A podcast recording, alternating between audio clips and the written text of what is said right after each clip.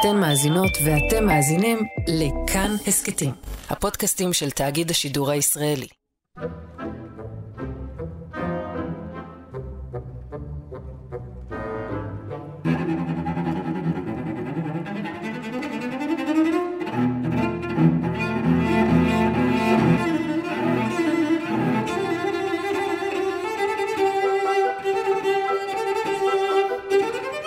מאחורי הקלעים, שעה עם רותי קרן על צידו הנסתר של עולם התרבות והאומנות.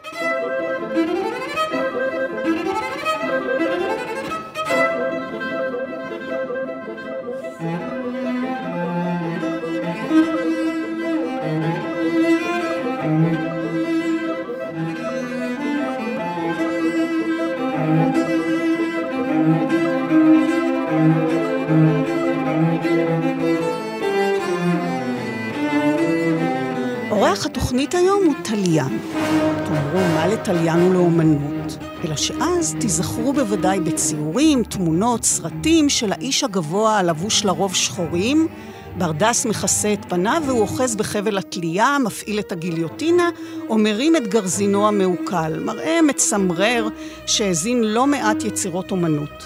האיש שיושב כאן מולי, וגם ביושבו נראה כאילו הוא עומד, מאחר שגובהו מגיע כמעט לשני מטרים, אינו עוטה ברדס, אבל בהחלט אה, מעדיף להישאר מאחורי הקלעים, לכן הוא כאן היום.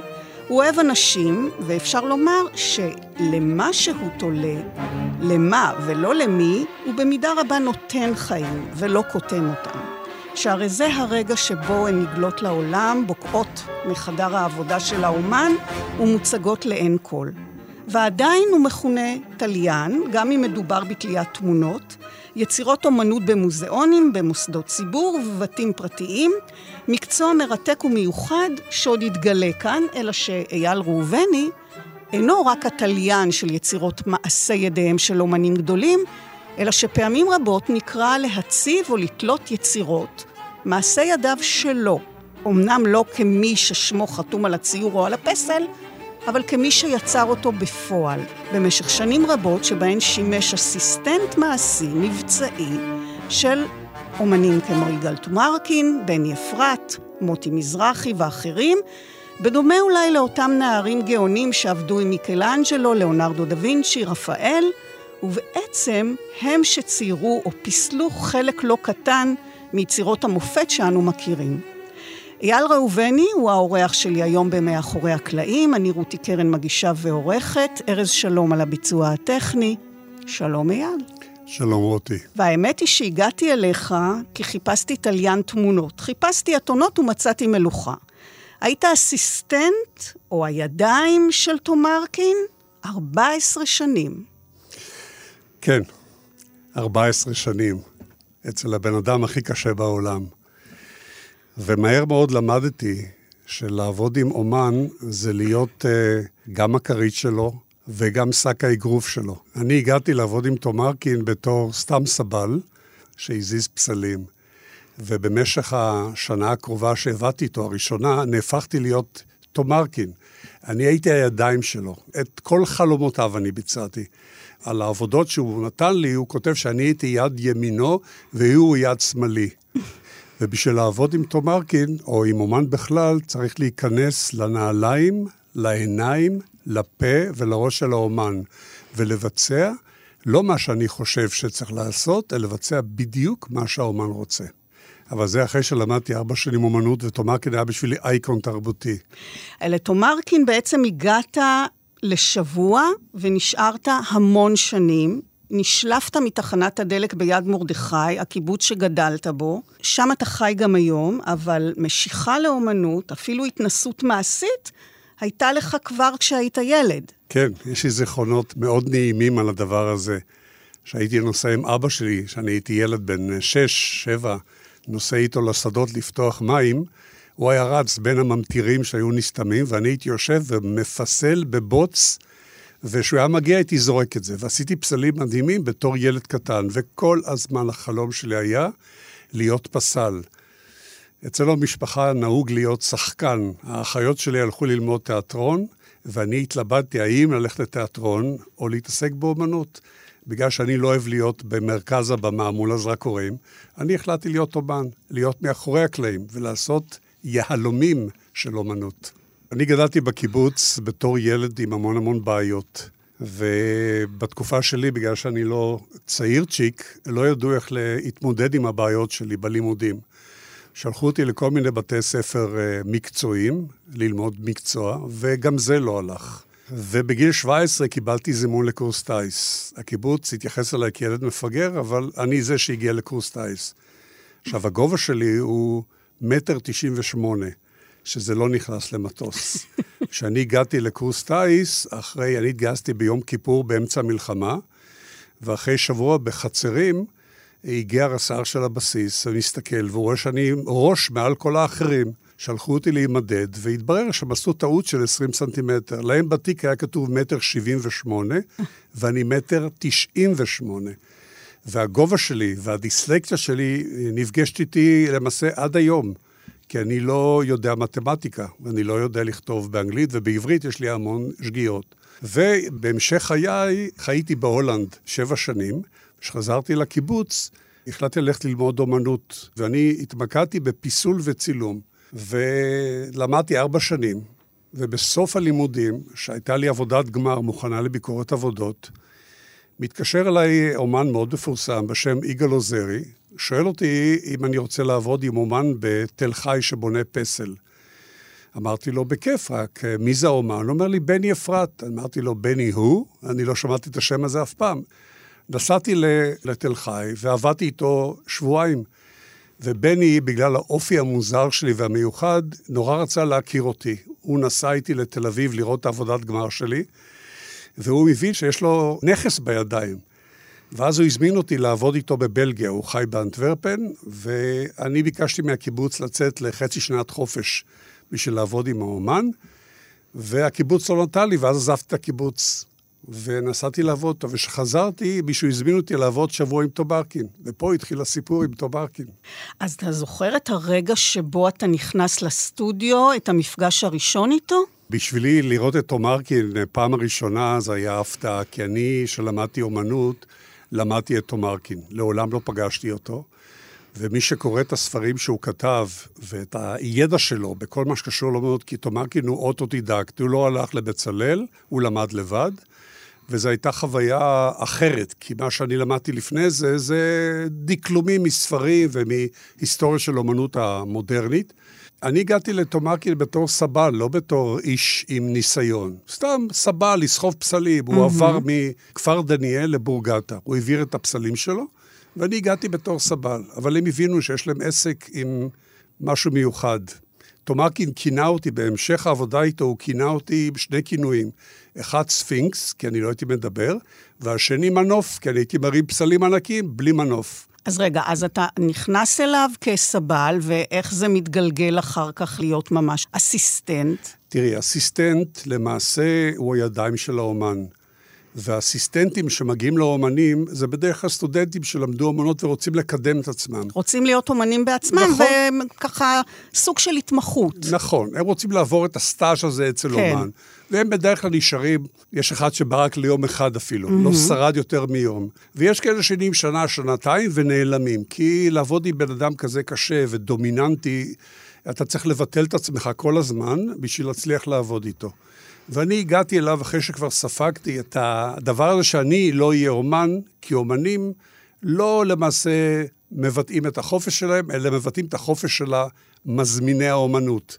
וזה נורא חרה לי, כי אני בא מחופש, וראיתי את זה אצל בני אפרת, שהוא עושה עבודות מדהימות, אבל בסוף מי שמחליט זה העוצרים והקליינטים. והעבודה עם תומרקין בהתחלה הייתה נורא מוזרה, כי אני לא הבנתי מאיפה הדברים מגיעים. והגישה לעבודה ולביצוע ולהפוך את הרעיונות לדבר ויזואלי, זו הייתה חוויה מאוד מאוד מיוחדת. אבל התהליך היה תהליך די ארוך, כי הוא לעולם לא שיתף אותי מה הרעיון. באומנות בדרך כלל עובדים על איזשהו רעיון, קונספט, והוא לא עבד על קונספט כי הוא אוטודידקט והוא לא הסכים שהאומנות שלו היא קונספטואלית. הוא אמר שהוא עושה מה שבא לו. ונורא קשה לעבוד עם אחד כזה, כי לא יודעים בדיוק לאן זה צריך להגיע, לא יודעים מה המטרה. וזה היה מאוד מעניין, כי זאת גם דרך של יצירה, ואחד התכונות שאני פיתחתי זה לדעת להקשיב עם העיניים ועם האוזניים לדרך של האומן, לשפה שלו. ובגלל זה אני אומר שאחרי שנה, שנתיים עבודה עם תום ארקין, אני נהפכתי לו תום ארקין, כי הוא היה מספר לי את הרעיון, ואני הייתי מבצע את זה בדיוק איך שהוא רצה. אז מה בעצם היית צריך לעשות? איך היה התהליך עבודה, ממש? תראי, הוא היה בן אדם עם מוח קודח, הוא כל הזמן עסק בזה. וכשהוא היה יושב בבית, הוא היה כל הזמן עושה סקיצות. כל מיני קשקושים על נייר. היינו מגיעים לסטודיו, הוא יודע בדיוק מה הוא רוצה לעשות. והוא היה נותן לי הוראות, תיקח את הברזל הזה, תחתוך אותו כך, הוא היה מסמן עם גיר, אני הייתי חותך, הייתי ברתך. אני לא ידעתי מאיפה מתחיל, ואני לא ידעתי לאן זה נגמר. ככה זה היה בהתחלה. הוא לא ריתך? הוא לא יודע לרתך. אז איפה הוא היה כל הזמן? לידי, ישב על הכיסא. הוא ישב על הכיסא כן. והסתכל ואתה עבדת? כן, אמר אפ... לך, תעשה ככה ככה? אפילו היה לו איזושהי אמרה, שהיום אנחנו עושים דנציגר. שאלתי אותו, מה זה עושים דנציגר? הוא אמר לי, דנציגר לא עשה כלום. היו לו מלא אסיסטנטיות. היה גבר mm. מאוד יפה, והוא היה יושב, והם היו עושות הפסילים. אז הוא אומר לי, היום אנחנו עושים דנציגר. אבל זה אוקיי. כל הזמן היה, כי הוא לא עשה כלום, אני עשיתי הכל. הבנתי. אז אני מבינה שגם תיקנת לו עבודות קודמות משנות החמישים, אה, ככה על הדרך? כן. תומרקין הוא תיאורטיקן מאוד גדול. הוא יודע תיאורטית הכל על ריתוך. הוא יודע את מספר האלקטרודות. יש ספר אדום של חברת זיקה, זה נראה כמו הספר של מאו. הוא ידע את כל המספרים, את כל האלקטרודות, אבל לרתך הוא לא ידע. ואני הייתי צריך לתקן עבודות שלו משנות החמישים, לפני שאני נולדתי, שהוא ריתך והכל התפרק. במשך השנים העבודות האלה נהפכו להיות עבודות מאוד מאוד חשובות. הוא רצה בכלל לזרוק חלק, נכון? זהו. לפעם אחת הוא אומר לי, קח תזרוק את כל העבודות האלה, הן לא שוות כלום. אז אמרתי לו, יגאל, העבודות האלה זה עבודות היסטוריות שלך, לא זורקים. הוא אומר, תזרוק. הוא היה צועק עליי. לא אמרתי כלום. הלכתי למדף גבוה, שהוא לא מגיע. תומרקין היה נמוך mm-hmm. מהזווית שלי, ושמתי את זה על מדף גבוה. איזה שמונה עבודות שבמשך השנים נמכרו בעשרות אלפי דולרים. אני רואה את זה אצל אספנים, אומרים לי, תראה איזה עבודות יפות. הם לא יודעים שהם היו צריכים להיזרק כבר. וזה, בהרבה עבודות שהוא עשה, הוא היה גם מתייעץ איתי, האם העבודות האלה הן טובות. כי תומרקין עובד לפי שיטה אחרת. יש לו רעיון, וברעיון הזה הוא עושה בדרך כלל 30 סקיצות, בתור אומנות. מתוך ה-30 האלה יש עבודה אחת או שתיים טובות. כשהיה מגיע אליי מי שרוצה עבודות, הוא היה מתייעץ איתי. הגיעו כל מיני אנשים מאוד מאוד חשובים, לקחו אותי הצידה ושאלו אותי, תגיד לי, איזה עבודה כדאי לי לקנות שהיא הכי טובה? הייתי בא ומראה לו את העבודה הטובה מכל הסדרה הזאת, כי הסדרה, הרבה עבודות לא היו טובות. הלימוד שעובדים עם אומן הוא לימוד uh, שבהתחלה לא מרגישים אותו, כי בהתחלה אתה סתם uh, ביצועיסט, אתה מרתך, חותך, מלטש, מתלכלך, מתכופף, אבל לאט לאט אתה מתחיל uh, ללמוד את דרך היצירה של אותו אומן. כל אומן יש דרך יצירה שונה. ועם תומרקין זה היה מאוד קשה, כי אני לא ידעתי מה המטרה. גם הוא בעצמו לא ידע המטרה. היה לו איזשהו רעיון, mm-hmm. כי בדרך כלל הרעיונות שלו הגיעו מספרים. ספרים של קפקא ובשרים של איזה אה, מישהו גרמני. אני לא ידעתי מה קורה, כי הוא ישב וקורא ספר. בזמן שהוא היה קורא את הספר, הוא היה עושה סקיצות והיה אומר, טוב, תעשה לי את זה, בגודל כזה וכזה. ואני לא ידעתי מה הסיפור, אבל לאט לאט עם הזמן, אה, שהוא נהפך יותר מבוגר והוא קצת היה יותר מבולבל, אז הוא גם היה משתף אותי בתהליך היצירה, בשביל לדעת לאן אנחנו הולכים. ולפעמים הייתי אומר לו, יגאל, עוצרים, משהו פה לא בסדר. והוא היה עוצר, הוא התחיל להקשיב לי. בשמונה שנים האחרונות הוא התחיל גם להקשיב לי, כי הוא לאט לאט הבין שאני גם מבין באומנות. עכשיו, העבודה, בכלל העבודה עם אומנים, עם כל האומנים, זה היה להיות uh, חלק מהיצירה. וכשהייתי מבין מה הרעיון, התהליך של היצירה, אז ההיוולדות של היצירה הייתה חוויה שאותי נורא ריגשה. את האומן גם מאוד ריגשה. למשל, מוטי מזרחי לא היה אומר לי מה לעשות. היה לו איזשהו קשקוש על נייר, ואני הייתי מבצע לו את היצירה. וההתרגשות של האומן בביצוע היצירה הייתה מדהימה, ואני הייתי מאוד נהנה, כי אני למעשה אומן מוחבא. אני כן. לא, לא יודעים שאני אומן, אבל כשהייתי עושה לאומן את היצירה שלו יותר טוב ממה שהוא עושה, אבל בדרך שלו, אני הייתי מאוד נהנה, כי אני הייתי שומע את המחמאות שהוא מקבל על העבודה שלי. שלך. אתה, אז אתה אומר שנהנית לראות איך נולדת יצירה, אבל למופע הלידה הזה, כשאתה אולי המיילד, היה מחיר, מחיר כואב.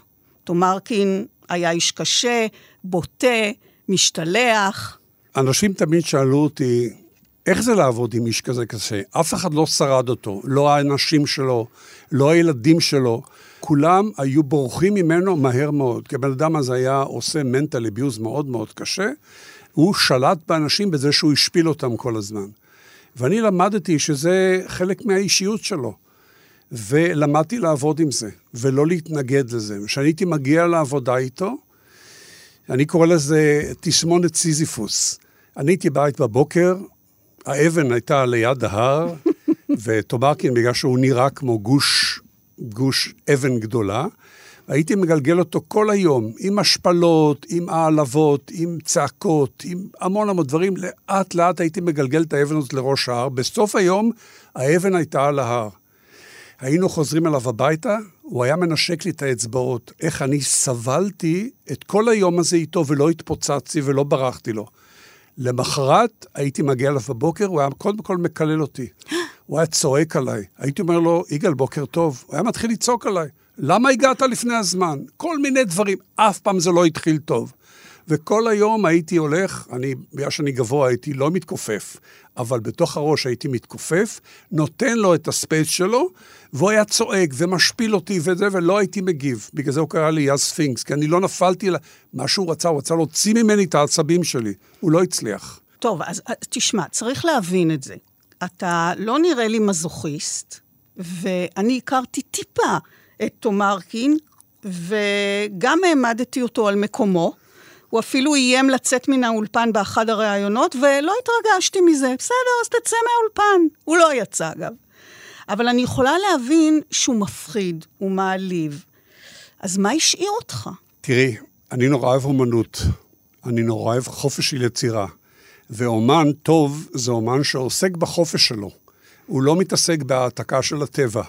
וזה המנטרה שלי. שאומן טוב מתעסק בחופש יצירה. כן, אבל אותו מרקין הוא לא האומן היחיד. למה נשארת עם ההתעללות הזאת? כי אני, אני הייתי בחוויה של היצירה, וזה הדבר שריגש אותי. והסכמת כי... לשלם את המחיר הזה? כן.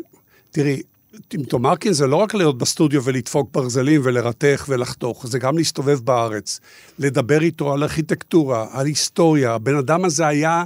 אנציקלופדיה מהלכת בכל תחום, אפילו התחומים הפשוטים. דיברנו על בישול, דיברנו על מכוניות מרוץ, הוא ידע את הכל. את הכל הוא ידע, לא פספס כלום. בשבילי זו הייתה חוויה. Mm-hmm. חוויה של, של מעריץ, אסיסטנט. Mm-hmm. אני נהפכתי להיות בן משפחה שם. כן. אני ביליתי הרבה משפחה, אני מכיר את כל המשפחה טוב, זה לא שאני באתי לעבוד. אבל היה לו גם צד נוסף, נכון? הוא לא רק נבח, הוא גם יילל. וכשעובדים uh, כך יחד, כל כך הרבה שנים, בוודאי נוצרת, כמו שאתה אומר, בין משפחה, נוצרת אינטימיות וקרבה. שחושפת אותך גם לרגעים מסוג אחר. תראי, היה יום אחד, הגיע לסטודיו בבורגטה, הגיע כתב של איזה עיתון אה, מקומי, והוא יושב ומדבר עם יגאל, והוא מסתכל ככה מהצד, והוא רואה שאני עובד כל הזמן, ויגאל לא עושה שום דבר. בשלב מסוים יגאל הלך אה, לשירותים, ואז הוא ניגש הוא אומר, תגיד לי, מה, מה באמת התפקיד שלך? אמרתי לו, זה נורא פשוט. אני שק האגרוף שלו, וכרית, הכרית שהוא ישן עליה. כי תומרקין, אתם לא יודעים, התומרקין היה איש מאוד מאוד רגיש. והיו לי רגעים מאוד מאוד אינטימיים איתו. הוא היה מספר לי את הדברים הכי אינטימיים. אני הייתי הכומר שלו למעשה, אני לא הייתי רק אסיסטנט. הוא היה מספר לי את הדברים הכי קשים שלו. הוא עבר משברים מאוד קשים עם האנשים שלו, עם כולם דרך אגב, והוא היה צריך לספר את זה למישהו. והוא כל כך שמח עליי, עד כדי כך שאצלי באוטו, שהיינו נוסעים, אצל, רק אצלי הוא נרדם. אצל כולם היה לוחץ ברקסים כל הזמן, הוא כל כך שמח עליי. ואתם לא מבינים, אבל הייתי קשור אליו כל כך, שביום שאני נפרדתי ממנו, אני, אני כמעט בכיתי. היה לי מאוד קשה להיפרד ממנו, אבל לא הייתי יכול לסבול את זה יותר, כי הוא התחיל להאשים אותי בכל הדברים שלא מצליחים לו. הוא גם בכה לידך? בטח, בטח, הוא בכה, הוא סיפר לי הכל, הוא היה יושב באוטו. והוא היה מתחיל לבכות, אף אחד לא מכיר אותו, אפילו אשתו לא מכירה אותו. חוץ מלדפוק אותי, הוא שיתף אותי בהכל. ואני מכיר את האנשים שלו, אני מכיר את שלושתם. אני הייתי צד, הצד החשוך שלו, הצד החשוך של הירח, זה אני הייתי. הוא סיפר לי את הכל, לא רק את הכל, את הכל הוא סיפר לי.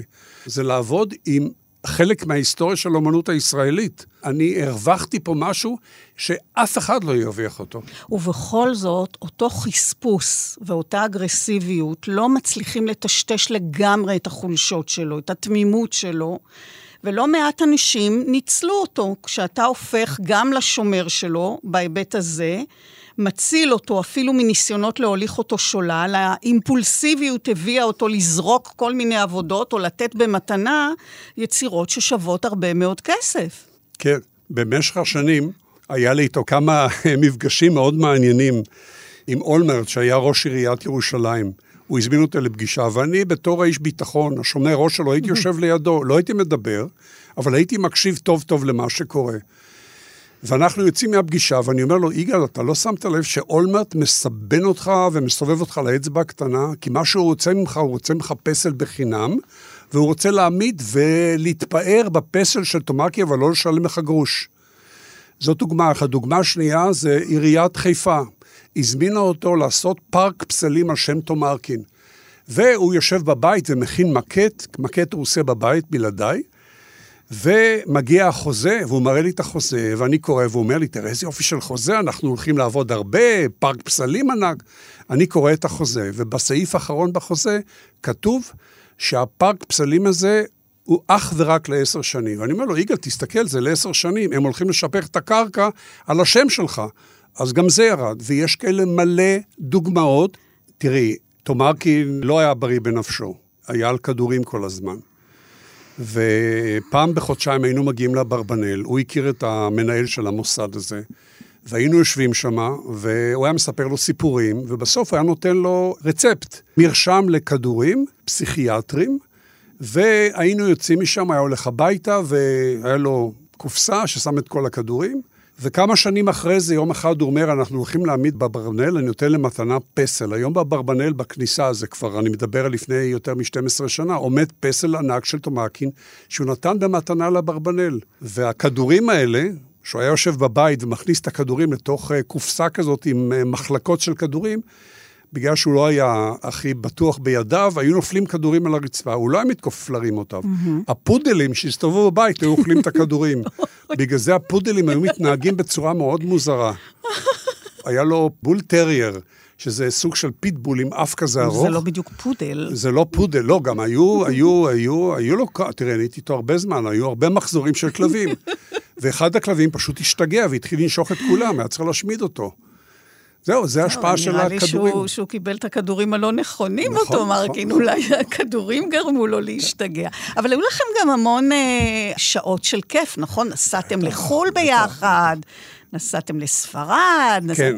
אני החזקתי, בהולנד החזקתי הרלי דיווידסון, וכל שנה בשביל לנוח מתומרקין, אתם לא מבינים מה זה לעבוד עם בן אדם קשה כזה. זה... זה מנטל אביוס שהולך איתך הביתה, ואתה כל הזמן מפחד שהוא יתקשר כי קרה משהו או שהוא רוצה משהו. אז אני הייתי כל שנה, בקיץ, עושה הפסקה של שלושה חודשים, כי גם חם וקשה לעבוד בבנייה של פסלים. הייתי נוסע להולנד והייתי מטייל. הייתי מטייל בספרד, פורטוגל, צרפת, עשרות אלפי קילומטרים לבד עם אוהל ושק שנה. ויום אחד אני חוזר מהטיול שלי באירופה, אני מגיע, יומיים אחרי זה הוא מתקשר אליי, אומר לי, אנחנו נוסעים בעוד שבוע לספרד. אז אמרתי לו, יגאל, אני רק חזרתי משם, למה לא התקשרתם אליי? חבל ש... הוא אומר, לא, לא, לא, לא, אני צריך אותך. ואני לא הבנתי את המשמעות, אני צריך אותך. ואיך שעברנו את הביקורת דרכונים פה בשדה התעופה, הבנתי למה הוא מתכוון. ברגע שמוציאים אותו מהמקום שהוא חי בו, הוא לא מצליח לדעת איפה הוא נמצא. הוא מבולבל בצורה קיצונית. הייתי צריך להוביל אותו כמו ילד קטן, למטוס, לכיסא, יצאנו בברצלונה, הוא הלך אחריי לכל מקום, ואני סוחב את המזוודות. ואז באמת הבנתי שהוא לא מצליח להסתדר, מישהו צריך להוביל אותו, אם הוא יוצא מה, מהסייפטי זון שלו, הוא אאוט לגמרי. והיה לנו טיול בספרד, טיול מדהים, פשוט מדהים. הכל התחיל בברצלונה, אצל פאקו איבניאז. פאקו איבניאז הוא היה זמר בסקי בשנות ה-60, שהם נפגשו, כל מיני אומנים ואנשי ספר ישראלים נפגשו בבית קפה קטן בפריז, ופאקו היה שר שירים בסקים, ומשם הוא הכיר אותו. אני לא אכנס לזה, כי יש כל מיני סיפורים נוספים, אבל נעזוב את זה. ומשם נסענו להסתובב בספרד, היינו בפמפלונה, לא איפה שהשברים, זאת אומרת, איפה שהשברים, אבל בלי השברים, והגענו בסוף ל... פואנטה טודוס. פואנטה טודוס זה יישוב קטן, נראה כמו מצפה רמון, או כמו ירוחם, משהו כזה... שכוח אל. שכוח אל, בתים קטנים, יישוב קטן ברמה מאוד גבוהה, יורד שם המון שלג בחורף, אבל זה מין מדבר כזה. ושם נולד גויה, הצייר הספרדי המפורסם. ויש במקום שלושה מוזיאונים ואטליה לתחריטים. גויה היה אומן תחריטים, ותומרקין הקים שם תערוכה שהיה בין זה לבין זה, הייתה חוויה מטורפת. אז רק שתבינו שעבודה עם תומרקין היא לא רק עונש, היא חוויה. למסתובב בן אדם שיש לו המון ידע. זה לא אחד כן. שהוא שותק, הוא מספר על הכל. והוא בוטח בך כל כך שאתה אפילו הופך למורשה חתימה. כלומר, כשאתה אומר, אני הייתי תומרקין, זה לא רק שאתה פיסלת פיזית את הרעיון שלו, אלא שאתה גם uh, חותם בשמו על היצירות, חתימות אגב שמתאימות לכל תקופה ותקופה, משתנות. כן, תומרקין, הרי תומרקין כבר uh, מפסל מ... מסוף שנות ה-50 הוא התחיל להוציא פסלים, למרות שהוא לא היה מוכר. הוא יותר התפרסם בסוף שנות ה-60, בתחילת שנות ה-70, בכמה עבודות מאוד מאוד חשובות, ובגלל שאני הייתי מורשה חתימה, ואני הכרתי את כל העבודות של תום ארקין, כי העבודות חזרו משנות ה-50, חזרו אליו לתיקון, כי הוא לא היה מרתך אותם טוב, ובמשך השנים נתקלתי בכל מיני עבודות שלו ש... היה צריך לתת להם איזה יד, לתקן אותם, לחתום אותם, והחתימה שלו השתנתה שלוש פעמים. וכשאני צריך לחתום על פסלים שהוא נתן אותם ללא חתימה, אני בודק מאיזה שנה זה, ואז אני, זה חתימות מאוד פשוטות, זה לא משהו מסובך. ובדרך כלל זה פסלים. אני לא חותם על ציורים, אני חותם על פסלים, כי זה ריתוך. זה לא שום דבר אחר. אז אני עדיין נתקל בפסלים שלו, של אנשים שהוא נתן להם פסלים לא חתומים, ופסל לא חתום הוא לא שווה כלום. עכשיו, אני, בגלל שאני כאילו מורשה חתימה, אני נתקל בכל מיני דברים שהם למעשה לא בדיוק חוקיים. למשל, בתירוש יצא פסל מאוד מאוד מפורסם של תומרקי, שנקרא "הוא הלך בשדות".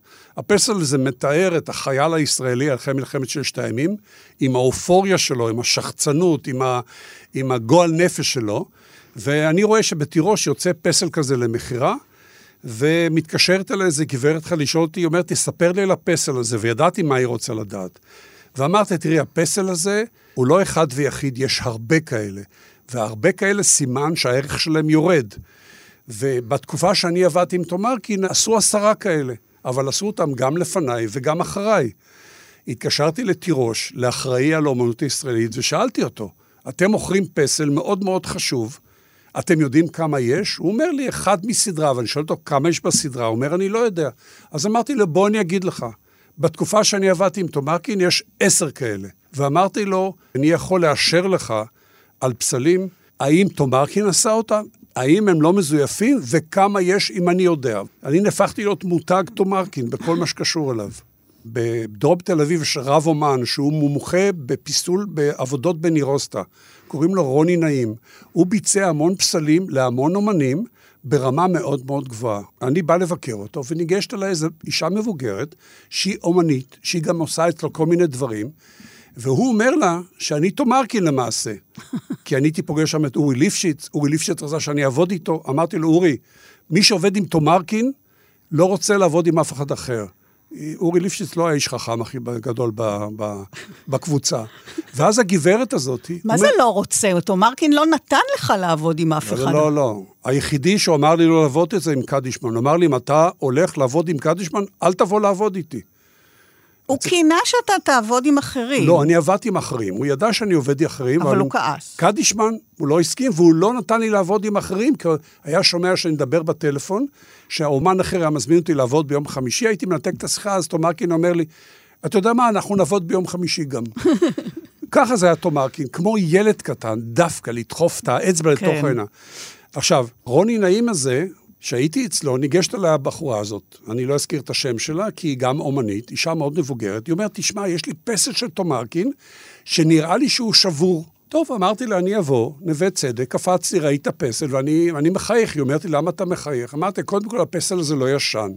דבר שני, אני עשיתי אותו. Mm. דבר שלישי, הפסל הזה היה מיועד להתכה. ביציקה הייתה שם איזו תקלה, והיה סדק מאוד גדול בחלק הבולט של הפסל. הפסל, אמרתי, לא מיועד להיות אה, בחוץ.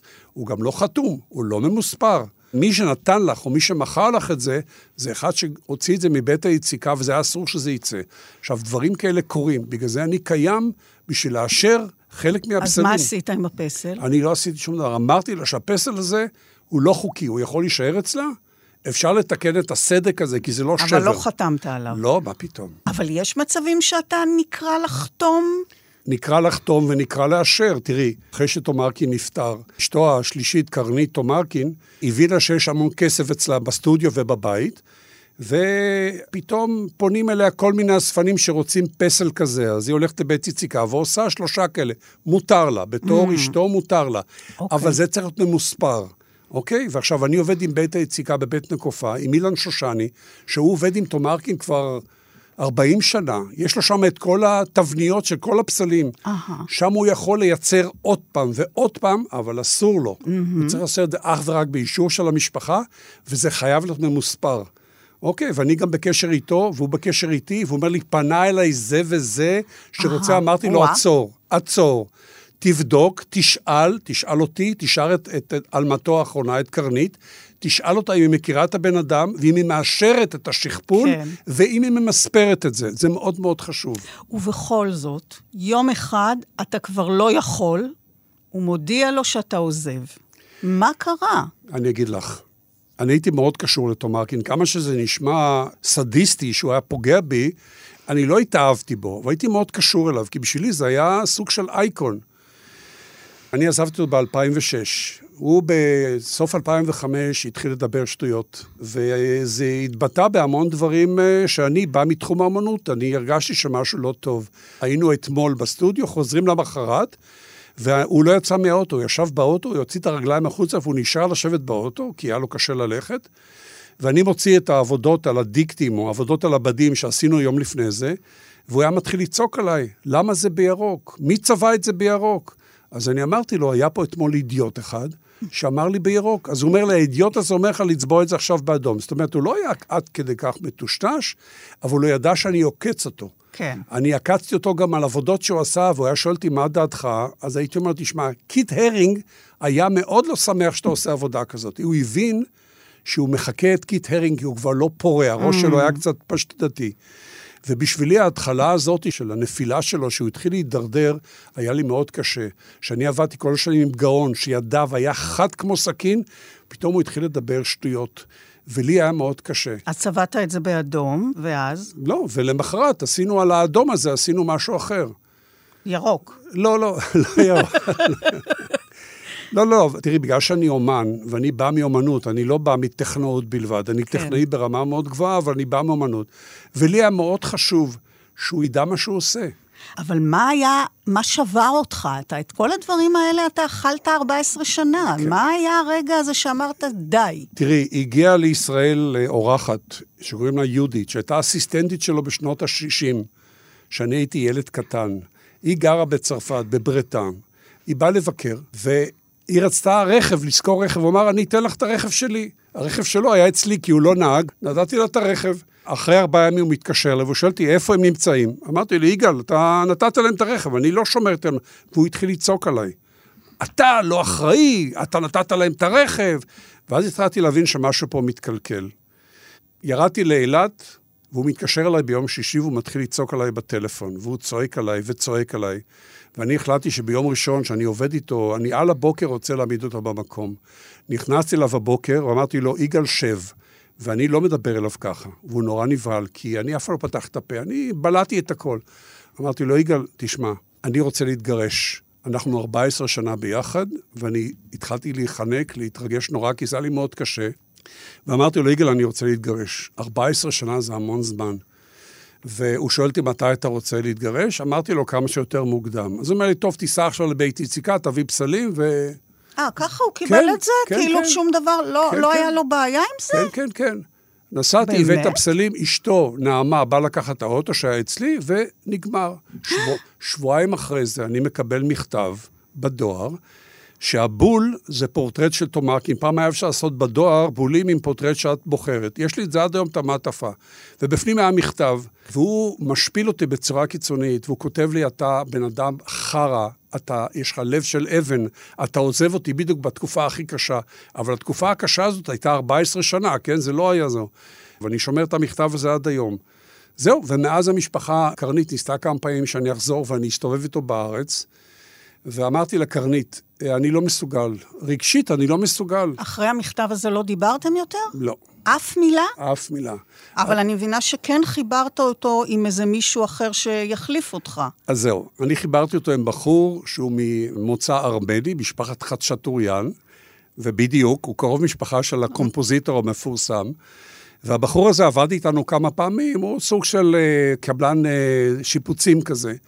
ושאלתי אותי אם יהיה מוכן לנסוע עם תומרקין לסטודיו, והוא כבר הכיר את תומרקין, ותומרקין כל הזמן היה עוקץ אותו.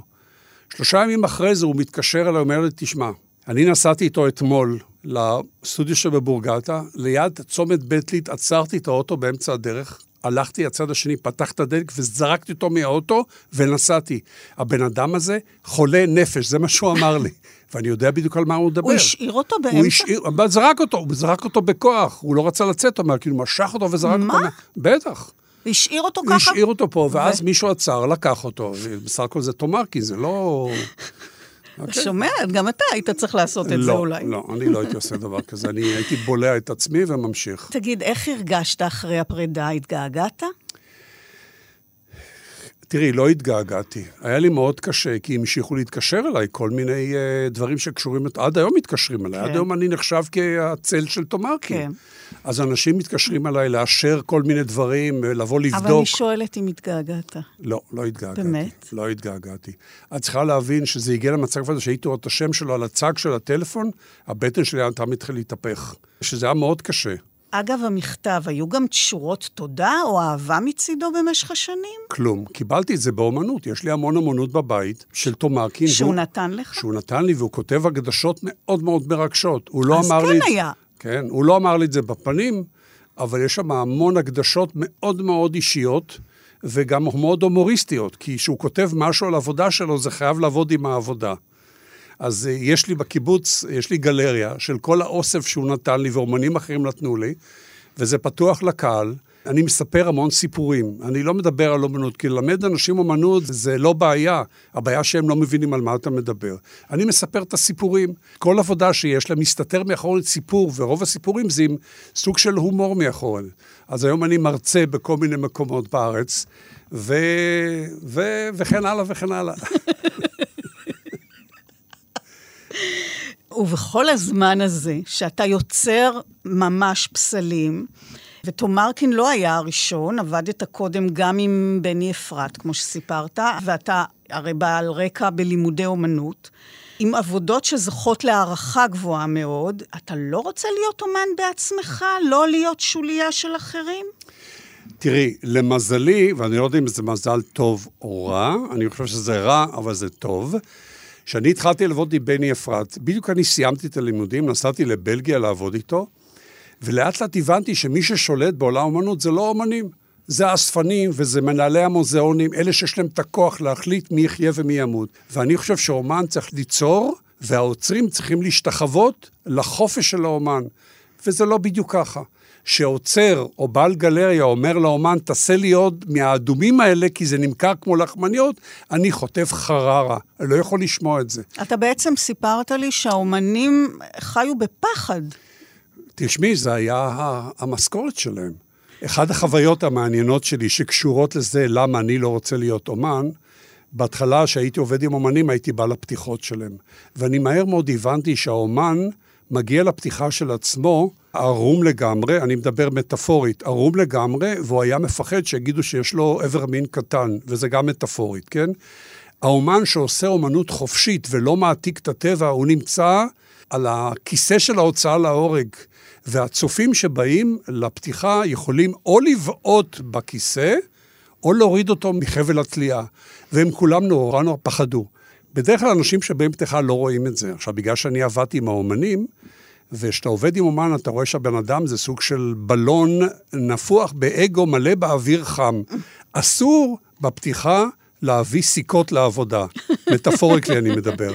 בני אפרת, תערוכה מאוד מאוד חשובה שלו, הוא מגיע לבוש עם מעיל מצמר של גמל, שזה של חיל הים, עם צווארון מאוד גבוה. בני אפרת הוא לא בחור גבוה, כשאני אומר לא גבוה, אני מתכוון לנמוך, והוא בא, הוא בא עם משקפי שמש, עכשיו, הפתיחה היא בערב, בפנים, משקפי שמש, הוא מעשן סיגריה, מה שהיית רואה, רואים גמד, רואים מעיל וענן עשן, ככה בפתיחה, עד שמתחילים היום להגיד לו, בני, איזה יופי של עבודות, לאט לאט העשן היה נעלם, הצווארון היה יורד, המשקפי שמן שעוברים למשקפיים רגילות. עכשיו, זה קרה בהרבה פתיחות, כי אני עבדתי עם אומנים מאוד חשובים, ואומן חשוב נורא נורא מפחד בפתיחה. למשל, תומרקין היה שותה אלכוהול. היה מגיע לפתיחה, הוא היה צוחק ומדבר עם כולם, והיה מאוד מאוד נחמד, שזה לא היה תומרקין, זה היה מישהו אחר. תערוכה של ברי פרינלנדר במוזיאון תל אביב, היה לו רטרוספקטיבה, שזו תערוכה גדולה מאוד של האומן. צלם בחסד, איש יקר, עדין, יפה נפש. והאוצר שלו היה משה ניניו, שאיש יקר, עם נפש רגישה, אבל מה זה שונה מברי? עכשיו, אני תליתי את התערוכה הזאת שלושה ימים, יום ראשון תליתי את זה עם משה ניניו. יום שני הגיע ברי, והוא אומר לי, מה עשית? אני הכרתי אותו, הוא אומר לי, מה עשית? אמרתי, משה ניניו אמר לתלות, הוא אומר, לא, לא, לא, לא, זה לא ככה. הורדתי את הכל ותליתי איך שברי רוצה. ביום השלישי מגיע משה ניניו, אומר, תגיד לי, מה עובר עליך? הוא צועק עליי. אמרתי לו, ברי היה פה אתמול, הוא שינה כל... שיניתי עוד פעם. אני אמרתי, אני חייב ללכת לפתיחה, חייב לראות מי האנשים. אני בא, אין עוצר ואין אומן בפתיחה. מה זה פחדו? עכשיו, כל פתיחה וכל אומן זה אותו סיפור. למשל, למוטי מזרחי הייתה תערוכה מאוד גדולה במוזיאון חיפה על אמנות מודרנית, ואני בניתי את כל האובייקטים, וזה אובייקטים מאוד מאוד מורכבים, והמוזיאון נגמר לו התקציב, והם לא הזמינו אותי להציב ולתלות את העבודות. הכל נעשה דרך הטלפון, אבל בפתיחה אמרתי, אני חייב להגיע לפתיחה. אני חייב לראות איך זה נראה, אני לא תליתי, אני בניתי הכל. אני בא, באותה זמן עשו על מוטי סרט שנקרא לא בדיוק מזרחי, והצלם עומד ליד ומצלם את מוטי בפתיחה לאנשים, ואני ניגש למוטי, אומר לו, מוטי, איזה יופי של תערוכה. אז הוא אומר לי, אני לא יודע אם אתה רציני או צוחק, כי הוא ידע שאני עשיתי הכל. עכשיו, זה, זה איתי כל הדרך הדברים כאלה. יש לי אופי שאני גם סרקסטי, אני גם צוחק הרבה על כל המקרים האלה. אז גם באמת עם מוטי מזרחי אתה על תקן אה, מגשים פנטזיות, אבל הוא אדם ואומן שונה לחלוטין מתומרקין. מה זה אומר מבחינתך? מוטי מזרחי, להבדיל מאומנים אחרים, שיש תכונה לאומנים אחרים אה, להיות רוטוויילרים, להיות התקפים. ולהגן על, ה, על האגו של האומן. מוטי מזרחי היה בן אדם רך, עדין, נורא נורא נחמד, לא מדבר הרבה, אבל מוטי מזרחי, הרוטוויילרית שלו היו הקביים שלו, הוא היה נכה. ובשביל לקדם ולדחוף ולהוכיח ולהראות, הוא היה שם את הקביים לפניו, שידעו שהוא נכה. ומוטי מזרח היה כוכב בבצלאל בשנות ה-70. רוב העבודות שלו התעסקו בהתרוממות, בתעופה, בללכת, לרוץ, לקפוץ.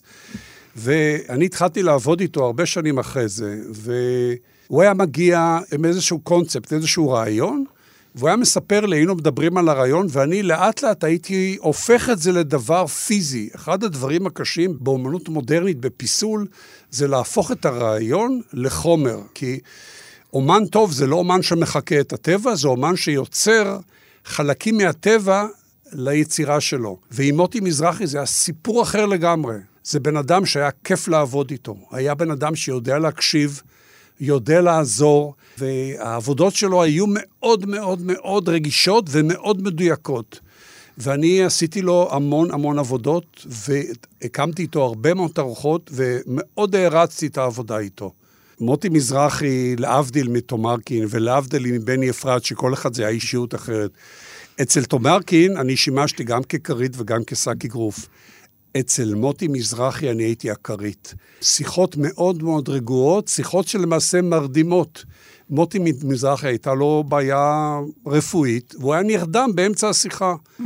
ואצלו גם גיליתי כמה דברים מאוד מעניינים. הוא היה לו שיעור בבצלאל, ובשיעור הראשון הוא אומר לתלמידים שהשיעור מתחיל בחמש דקות דומייה למותה של האומנות המודרנית. והוא מתיישב ונרדם על הכיסא. זה מופיע בסרט, לא בדיוק מזרח, זה מופיע בסרט. ואני אמרתי, בן אדם גאון. גאון. עכשיו, אצל בני אפרת, להבדיל מתומרקין ומוטי, אצל בני אפרת היינו בקשר של כמו אבא ובן. הוא לא היה צועק עליי. הוא ליטף אותי כל הזמן, כי הוא ידע שאם הוא לא ילטף אותי, אני אנשוך אותו. ועכשיו, זה התבטא בצורה כזאת שהייתי עובד אותו באנטוורפן, הוא היה קם לפניי, והיה יורד למטה לפטיסרי ומביא עוגות, כי הוא ידע שאני אוהב עוגות, והיה מעיר אותי בתשע בבוקר, הוא לא היה מעיר אותי, היה שם על המערכת שמע, היה שם את הרקוויאם של מוצרט. אני הייתי קם, הוא היה עושה לי קפה, ושם קופסה עם הקלרים, עם עוגיות כאלה, ככה אני כל בוקר הייתי קם אצל בני אפרת. Mm. המערכת יחסים ביני לבני היו שונות לגמרי. הכל התחיל שעשינו את הפסל בצפון. אחרי שאני התחלתי לעבוד איתה, אחרי שלושה ימים, אנחנו יושבים בחדר, ישנו באותו חדר, הוא אומר לי, טוב, אייל, תראה לי. ואני בראש מריץ אה, סצנריו, ואני אומר, מה תראה לי? מה, האומנים האלה הם כאלה קיצוניים? הוא אומר, תראה לי. אמרתי לו, בני, תשמע, בני, אני לא באתי בשביל הדברים האלה. אני ידעתי שאומנים הם הומוסקסואלים, וזה, לא אומר, הוא אומר לי, תראה לי. אמרתי לו, בני, מה להראות לך? הוא אומר לי, תראה לי את תיק עבודות שלך. אמרתי לו, בני, אני לא באתי להראות לך תיק עבודות, אני באתי לעבוד. הוא אומר, כל הסטודנטים שבאים איתי רוצים לקדם את עצמם. אני אמרתי, בני, אני באתי לעבוד איתך נקודה. הוא התאהב בי, לא פיזית, הוא התאהב באישיות שלי. ואז הוא אמר לי, אנחנו נוסעים לתל אביב, אני רוצה לראות את העבודת גמר שלך בבית ספר.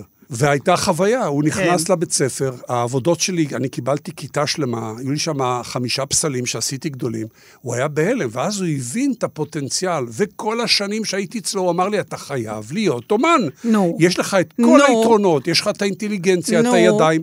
אמרתי לו, בני, אני רוצה להיות חופשי. אני שמתי לב שאתם לא חופשיים, אתם מנצחים. נו, אבל אתה יכול לפסל לעצמך.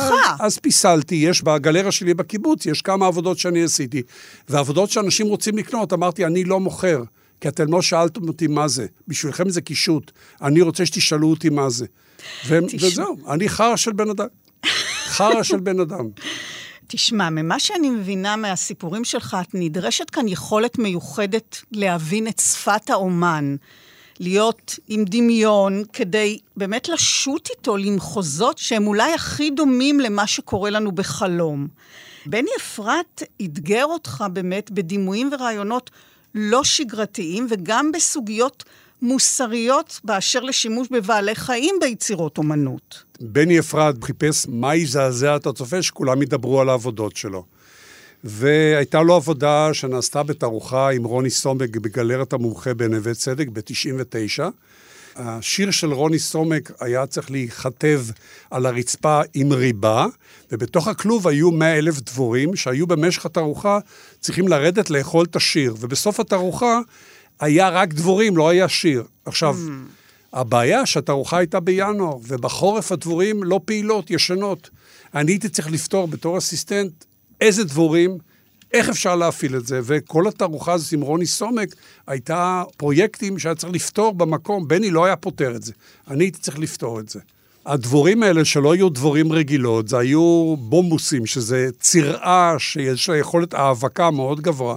ואני, בגלל שאני בא מקיבוץ יד מרדכי, ויש להם מפעל של האבקה, שהם פיתחו טכניקה הולנדית לגדל דבורים מיוחדות שמתעסקות בהאבקה, ואני התייעצתי איתם, איך אפשר בחורף להביא דבורים שיהיו פעילות? אמרו לי, אנחנו נספק לך את הדבורים האלה, את הבמבוסים האלה, שהם יכולים להיות פעילים גם זהו. קיבלנו מהקיבוץ 50 אה, כוורות, שזה משפחות, זה לא דבורים, זה צרעות, ומבחינה ויזואלית זה היה מאוד יפה. הבאנו את זה בשביל הצילום לקטלוג, ופתחנו את הקופסאות האלה, שהדבורים האלה יתחילו לרדת למטה, לאכול את השיר. כן, מתברר שריבה זה דו-סוכרים, ודבורים כאלה אוהבים חד-סוכרים. והן נמשכות לאור, ובגלל שהכיתוב היה לרצפה, הן נמשכו לתאורה שהייתה בכלוב למעלה. הייתי גם את זה צריך לפתור. כל הרצפה של הכלוב, זה היה כלוב גדול מאוד, של חמש מטר על שתי מטר על שתי מטר גובה. עשיתי ארגז אור נמצא למטה, העברתי רוב התאורה מלמעלה לתוך הארגז, וכתבתי על הארגז אור את השיר בריבה, והדבורים בלית ברירה הלכו למקור האור, אז הם ירדו למטה. עכשיו, זה אחד מהעבודות, היו שם עוד עבודות מאוד מעניינות. הייתה עבודה אחת שהשיר של רוני סומק התעסק בילדות ובתעשייה, ובני עשה אובייקט שמייצר עדים. הוא רצה להקרין את השיר של רוני על העדים. וואו. והוא שם את המקרן בצד של הצופה, והדימוי של השיר הלך עד הקיר מאחורי. הוא רצה שזה יהיה על העדים. ואז סיפרתי לו שאני הייתי בביאנלה, הייתי מנהל ההקמה בביאנלה, בוונציה, והיה שם אומן ליד הביתן הישראלי, בביתן האמריקאי, אומן מאוד מפורסם שנקרא ביל ויולה, והוא עשה מיצג ענק של וילונות של סילסקרין, זה מסכים מאוד עדינים, שהוא שם את המקרן מאחורי והקרין לכיוון הצופה, ואז זה נראה כמו הולוגרמות. התמונות זזו בגלל שהיה שם מאוורר שהזיז את הבדים האלה. אז אני אמרתי לבני, תראה, בואי נשים את המקרן מאחורי העדים, שיקרין לכיוון הצופה, אז העדים יקלטו את ה... זה. הוא אומר לי, לא, זה לא יעבוד, זה גימיק. אמרתי לו, ביל ויולה עשה את זה. הוא אומר, לא, לא, זה לא יעבוד. טוב, אמרתי לו, בני, יש לי הרבה עבודה, הלכתי, המשכתי. אחרי חצי שעה הוא חוזר, אומר, פתרתי את הבעיה. אני בא, אני רואה שהוא שם את המקרן מאחורה, איפה שאני אמרתי לו. הוא אומר, הוא פתר את הבעיה, את מבינה? עכשיו, את צריכה להבין שלעבוד עם אומן זה לבטל את האגו. כי האומן משתמש בידיים שלי ובאגו שלי ובטכניקה שלי וביכולת שלי להעצים את עצמו. וזה מופיע בהמון המון פרויקטים שעשיתי. חלק מהאומנים ידעו להעריך את זה. אז על הסקאלה של אה, סאקי, גרוף וכרית, איפה הוא היה? בני היה לצד של האבא, הוא היה כמו אבא שלי. אני שמרתי עליו, אספר לך, הייתה פתיחת ארוחה בקנוקה בבלגיה, שזה כמו קיסריה כאן. גרים שם, זה ליד הים, אנשים עשירים, הייתה שם גלריה שהוא עבד איתה, של אליזברט פרנק, היא הייתה נכה על כיסא גלגלים. הייתה לה תערוכה של סוטו, שהוא אומן מאוד מפורסם ברזילאי, והוא אומר לי, בוא ניסע לשם, אני רוצה להרביץ לאליזבת פרנק, כי היא לא מכרה עבודות שלי, והיא הבטיחה שהיא תמכור. אנחנו נוסעים, אני כמובן נוהג, כי אני לא נותן לאומנים שאני נמצא איתם לנהוג, כי הם כמו שהם משוגעים, גם ככה הם נוהגים. אנחנו מגיעים לשם, ואני רואה שבני מתחיל לשתות. ואני אמרתי לו לפני זה, אמרתי לו, בני, שאני אצלך אתה לא שותה אלכוהול, כי אז הוא מדבר שטויות. ואני רואה שהוא שותה עוד כוס, ועוד כוס, ועוד כוס, ואני רואה שהוא מתחיל להתנדנד, ואז אני אומר לו, בני, אנחנו הולכים. הוא אומר לי, לא, לא, אני הולך להרביץ עכשיו לאליזבת פרנק. אמרתי לו, בני, אנחנו עכשיו הולכים. לקחתי אותו, תפסתי אותו ביד, בעדינות. הוצאתי אותו החוצה, הגענו בחזרה לאנטוורפן, מגיעים, והוא אומר לי, בואנה, אתה הצלת אותי. תודה רבה. את מבינה? זה העבודה שלי עם אומנים. כן. אז זה באמת לא רק שאתה מגשים להם פנטזיות, אתה גם צריך להיערך נפשית בהתאם לכל משוגע. קרה לך שביצעת משהו שלא סבלת, שהתנגדת לו? תראי, אני לא יכול להיות uh, ביקורת לאומן. אני עושה מה שהוא רוצה. חלק מהעבודות שאני עשיתי לאומן, וברמה שהאומן רצה, אני לא התחברתי לזה. אבל אני לא יכול להיות, שמע, אני לא אוהב את זה, אני לא עושה את זה. למשל, עבודה של זיגי בחיים, שעשיתי בהרודס באילת. פנתה אליי גלריסטית שאני אעזור לה להכין אה, מקט, זאת מודל של הפסל שהיא רוצה להציע להרודס, שהיה בבנייה. והכנתי מודל, והמודל הזה עשיתי אותו ברמה בינלאומית. הגיע אומן, והוא שינה את כל המודל שלי, איך שזה נראה לו, וזה היה איום ונורא. ואני כבר הבנתי שאני עם האומן הזה לא כל כך רוצה לעבוד. והוא רצה שאני אבנה את הפסל בהרודס באילת, שזה סיפור בפני עצמו. ואז הזמינו אותי לעבוד בביאנלה בוונציה, וזה מה שהציל אותי. היית למשל מעז לומר לאומן, שמע, זה לא ילך, זה לא יקרה, זה אי אפשר? לא. אני בדרך כלל לא הייתי אומר לאומן שהעבודה שלו היא לא טובה, היא לא תצליח, או תעשה אחרת שזה ייראה... אני לא, אני לא הייתי עושה דברים כאלה. היה מקרה אחד בכל זאת, של אומנית שעשתה תערוכה ביד מרדכי, שפגשת במקרה בחוץ, טיילתי, והיא סיפרה לי, היא שאלה אותי מי אני, והסברתי לה שאני מבצע לאומנים את העבודות שלהם, אני האסיסטנט המפורסם.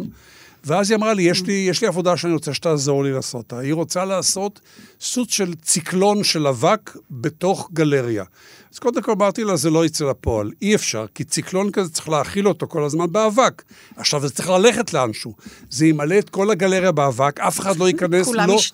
לא ייכנסו, זה לא יצליח. ובזמן שאני מדבר איתה על דברים אחרים, אני כל הזמן חושב איך היא עושה את זה. זה רעיון, אבל איך היא עושה את זה? ובסוף השיחה אמרתי, תראה, אני אתן לך את תחילתו של הפתרון, mm-hmm.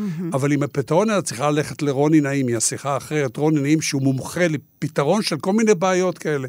אז אמרתי לה, הרעיון מתחיל בזה שאת לוקחת במחשב פלטת עץ, את קודחת חורים בסיבוב ובזווית, שאם את תשימי למטה מאוורר, החורים האלה ייצרו סוג של ציקלון, של טורנדו. וואלה. אבל צריך להאכיל אותו באבק כל הזמן. ולאן האבק הזה הולך? אז אמרתי, דברי עם רוני נעים, יכול להיות שהוא ייתן לך רעיון. שאלתי את רוני אחר כך, היא פנתה אליך? הוא אומר לי, כן, היא משוגעת לגמרי, אי אפשר לעשות דבר כזה. תגיד, איך אתה מרגיש כשאתה מסיים עבודה שבאמת היזת ועמלת ויצרת במו ידיך, והיא שלך במידה רבה, מה אתה מרגיש כלפי העבודה? קשר, או שאתה מנותק מזה? תראי, אני לא יכול להגיד שאין לי קשר לזה, כי למעשה אני עושה את זה. האומן לא עשה שום דבר חוץ mm-hmm. מלהביא את הרעיון בצורה של מילים, או באיזה קשקוש על מפית באיזה בית קפה.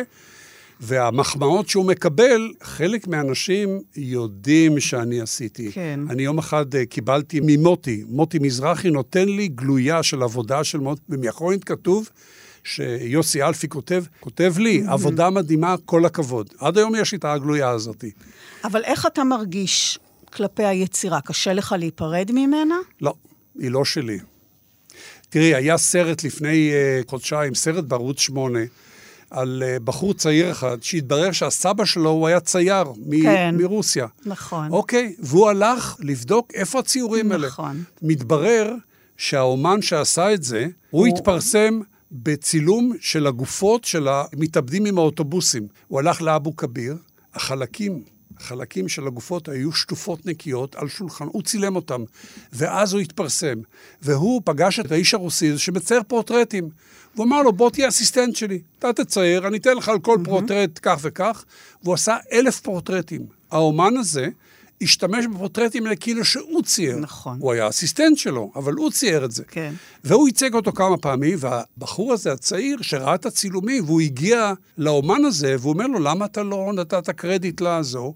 ובסוף התוכנית כתוב שמה, שהאנשים שעובדים בשביל אומנים הם יצרני אומנות, ואני הייתי יצרן אומנות. בזה זה נגמר. אבל כשעבודה מוצגת, תלויה או ניצבת, שמן הסתם גם את זה אתה מבצע, מה אתה מרגיש? תראי, אני מרגיש סיפוק מאוד גדול, כי אני מקבל, במקום, אני מקבל מחמאות גם מהעוצר, גם מהאומן, וגם מאנשים שנכנסים לפני שהתאורה נפתחת, והם אומרים מול העבודה, ואומרים, וואו, מי עשה את זה? את מבינה? כי הם יודעים שהאומן לא עשה את זה. אז אני נורא, אבל נורא הציבור מוחבא. לא יודע. אה, שלא, לא, הציבור לא מעניין. לא? לא, אותי הוא לא מעניין. אתה מורשה חתימה של תומרקין, אתה חורט את שמו, אבל לא את שמך. בכלל, שמך לא מופיע בשום מקום, לא בקטלוגים, לא בפתקית המידע תחת היצירה, כאילו שאתה לא קיים. אז אני אסביר לך. בגלל שאני התחלתי מהסוף את הקריירה שלי בעבודה עם אומנים ולא מההתחלה, מה זאת אומרת מההתחלה? הייתי צריך לסיים את הלימודים ולנסות להיות אומן, לעשות ארוחות בכל מיני מקומות ולנסות, ואחרי 30 שנה יכול להיות שהייתי מתפרסם. אני ישר כשסיימתי התחלתי לעבוד עם אומנים, ומיד ראיתי מה ההבדל בין אומן שאף אחד לא יודע איך הוא נראה, לבין אומן שכולם יודעים איך הוא נראה. אני עבדתי עם בני אפרת, אף אחד לא יודע איך הוא נראה. הסתובבת איתו בכל אירופה, הסתובב, אף אחד לא יודע איך הוא נראה. חזרתי לארץ, התחלתי לעבוד עם תומקין, שכולם יודעים איך הוא נראה. Mm-hmm. ואז הבנתי, לפי האופי שלי, עדיף להיות אנונימי. אני לא רוצה שידעו מי אני. לא רוצה? לא רוצה.